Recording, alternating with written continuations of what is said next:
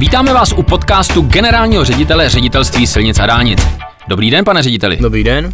Pane řediteli, eh, dopustil jsem se, musím se přiznat, velké, velké neslušnosti, protože jsem vám nakoukl do vašeho pracovního kalendáře. Je, je to něco skutečně neslušné, ale co jsem tam viděl, to mě zaujalo, protože já jsem tam samozřejmě našel všechny takové ty očekávatelné, eh, řekněme, události pro generálního ředitele. To znamená sněmovna, ministerstvo, státní fond dopravní infrastruktury, hejtman, to jsem tam všechno našel, to je v pořádku. Jo.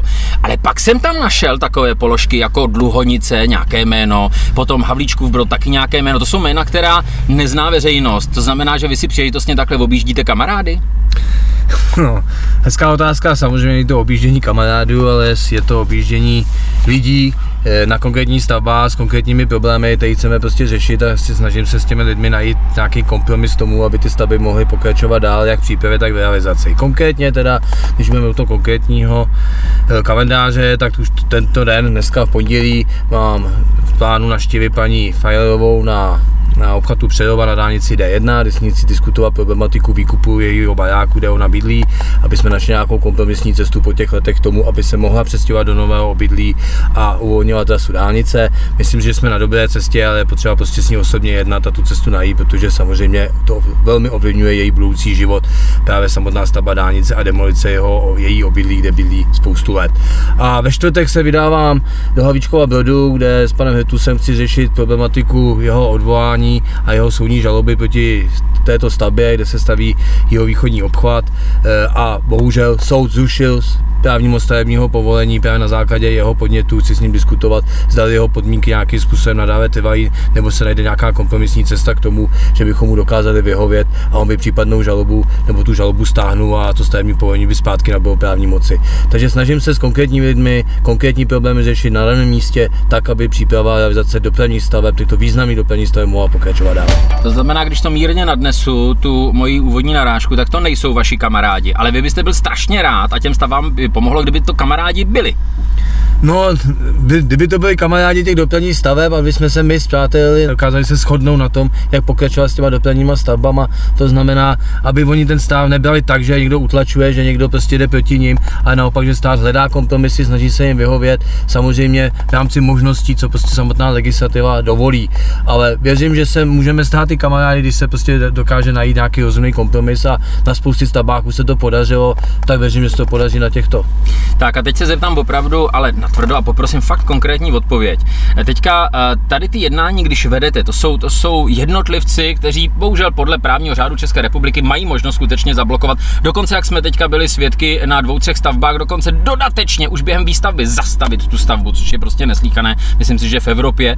Ale pojďme skutečně teda do českých podmínek. To znamená, vy za tím člověkem jdete a teď o co jde? Teď, teď jde o to, abyste s ním nějak lidsky našel společnou notu, nebo prostě je to otázka, zeptám se na tvrdo peněz, protože eh, váš podpis letos má hodnotu eh, větší než 60 miliard korun, takový je rozpočet ředitelství silnice dálnic. Tak o co jde?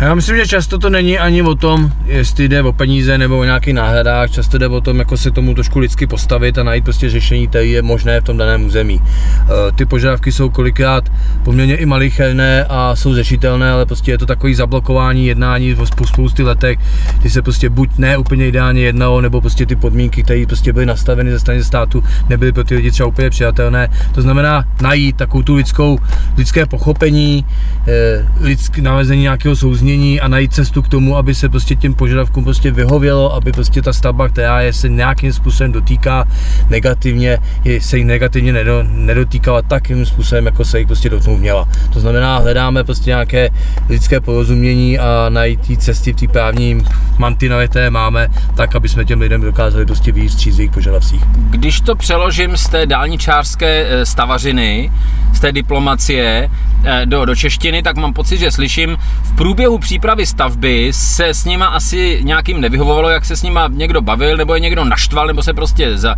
zasekli a teď se s nima jdete domluvit hlavně, abyste se jim omluvil a zkusili mě něco nabídnout, že se jim s nima teďka budete bavit jako slušně, jo? No, dá se tak říct, ale budete to tak obecně. Stát pro mnoho lidí je obrovský nepřítel, je to prostě abstrakt, prostě je to stát a, a lidi to vnímají velmi negativně a s tím státem kolikrát nechtějí mít nic společného. Prostě nedokážou si za tím státem vlastně představit normální lidi, kteří prostě jsou lidi, kteří rádi e, žijou, kteří dokážou prostě s lidmi se bavit a prostě mají obecně lidi rádi, oni prostě vidí ten stát jako abstrakt a jako nepřítele a často s tím státem ani spolupracovat nechtějí ve spoustě těch věcech.